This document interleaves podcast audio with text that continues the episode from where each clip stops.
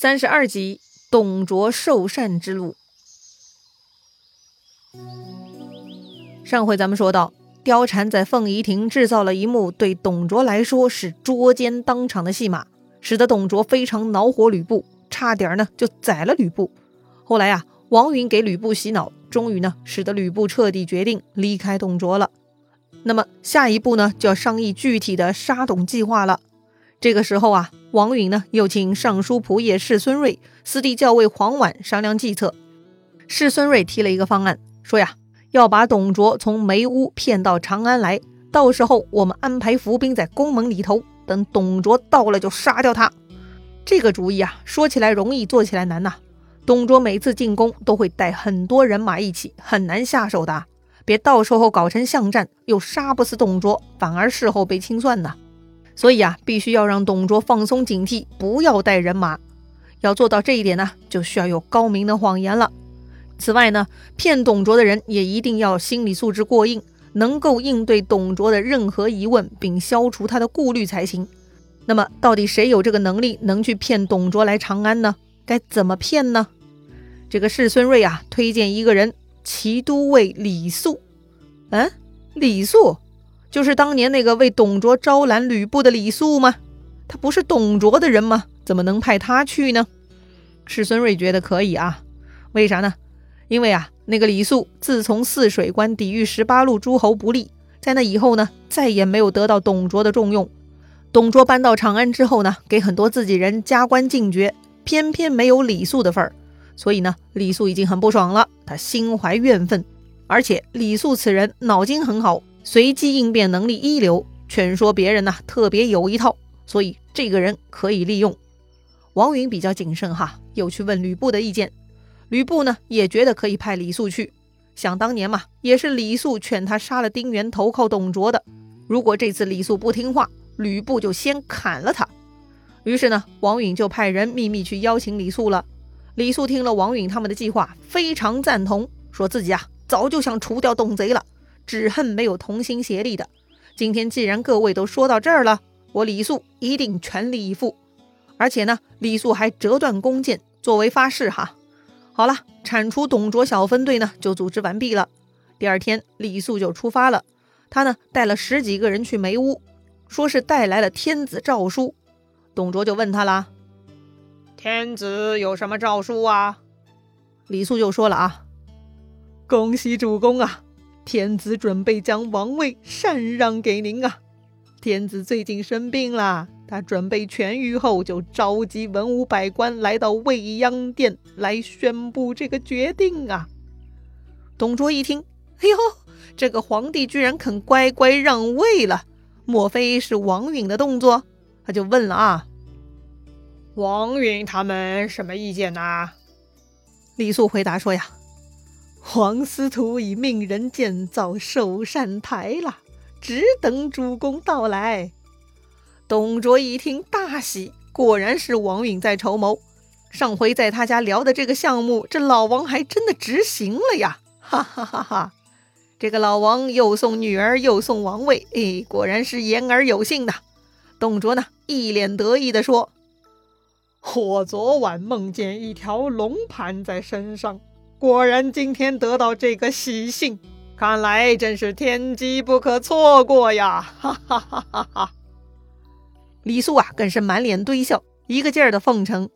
董卓嘛，也是很久没跟李肃说话了，这回李肃带来了这么大的喜讯，董卓一时高兴，就说了啊：“如果我当了皇帝，就封你为执金玉。”李肃呢，赶紧拍马屁：“臣李肃。”拜见吾皇！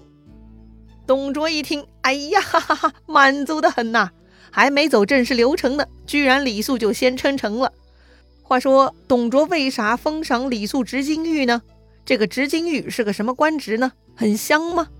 其实啊，执金玉呢，就是保卫京城的官儿，负责京城的治安。所以呀，每个月呢，都要绕着长安宫城巡逻一次，排场嘛，很是拉风的。这个官职啊，曾经是东汉创始人刘秀早年的人生目标。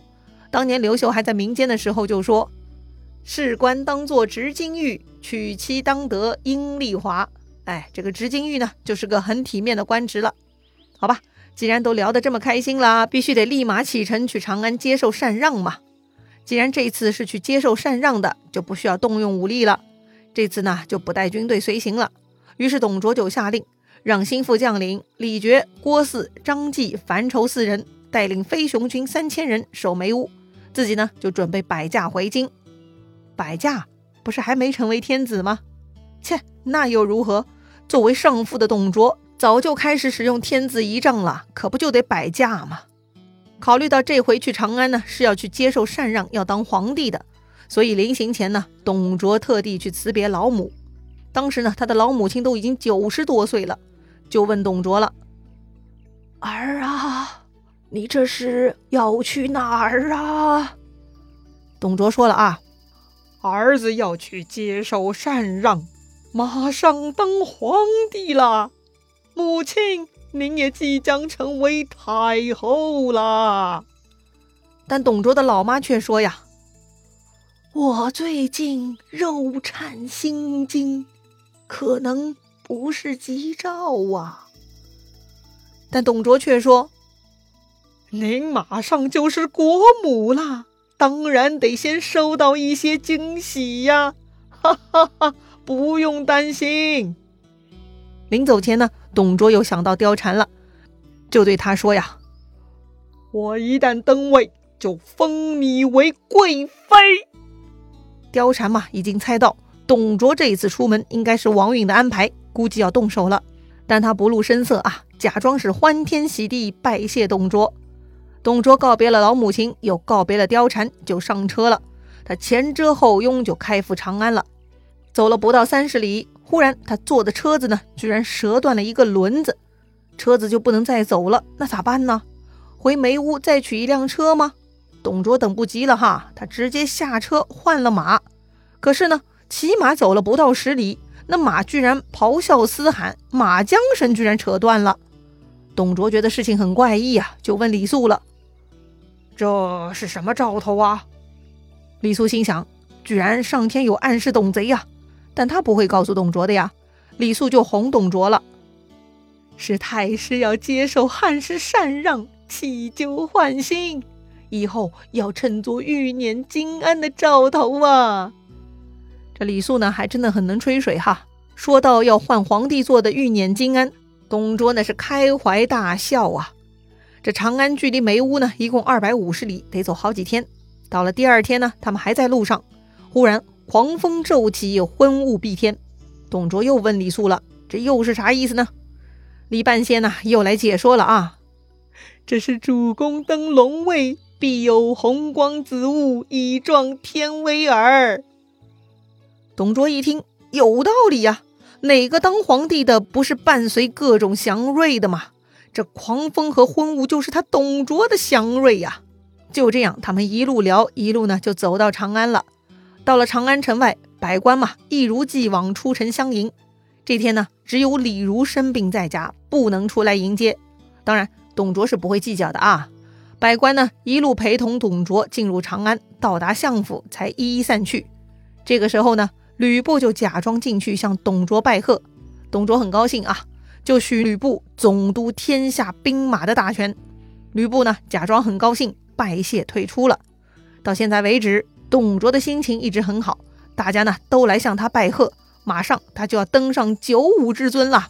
天下就要改姓董了，哎呀哈哈哈，简直做梦都会笑醒啊！当天晚上很神奇，居然呢又有十几个孩子在外面唱着童谣。这么晚了，怎么还有孩子在外面混呢？要不是流浪儿吧？孩子们唱的是什么童谣呢？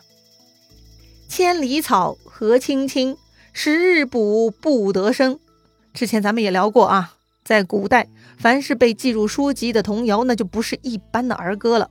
往往跟某些大事相关联，通常嘛就是一些预言，似乎呢是神仙提前发出来的，借儿童之口广为传播的哈。那么这次孩子们说的是什么呢？千里草，那就是董卓的董啊；十日卜，那就是董卓的卓；何青青不得生，意思是董卓何等旺盛，却不能再生存啦，暗指董卓暴盛当权，又会迅速败亡，要去死啦。董卓听到这个童谣呢，觉得怪怪的，又问李肃了。李肃就说呀：“这个童谣说是董氏兴旺，刘氏不行，是吉言呐。”董卓每每向李肃求安慰，李肃呢都很好的应对，哄得董卓是高高兴兴的。也幸亏是孙瑞能推荐李肃哈，换做其他脑袋瓜不灵、嘴巴不利索的，说的不好的，不但骗不到董卓，还可能会被董卓给捏死啊。到了第二天，董卓上朝的路上，突然遇到一个道人，青袍白巾，手里拿着一根长杆，长杆上呢绑着一丈布条，这布条的两头呢都写着“口”字。董卓又问李肃了：“这个道人算什么意思呢？”李肃就说了：“啊啊，这个人呐，脑子有病。”这就让将士们呢把这个道人给赶走了。还没走到皇宫呢，道路两边呢都是穿着朝服的群臣百官。大家都在路边向董卓行礼，董卓那是十分拉风啊。等董卓的车队走到了皇宫北雁门的时候，他手下的军兵呢都被挡在门外，只让驾车的随从二十多人一起进入皇宫。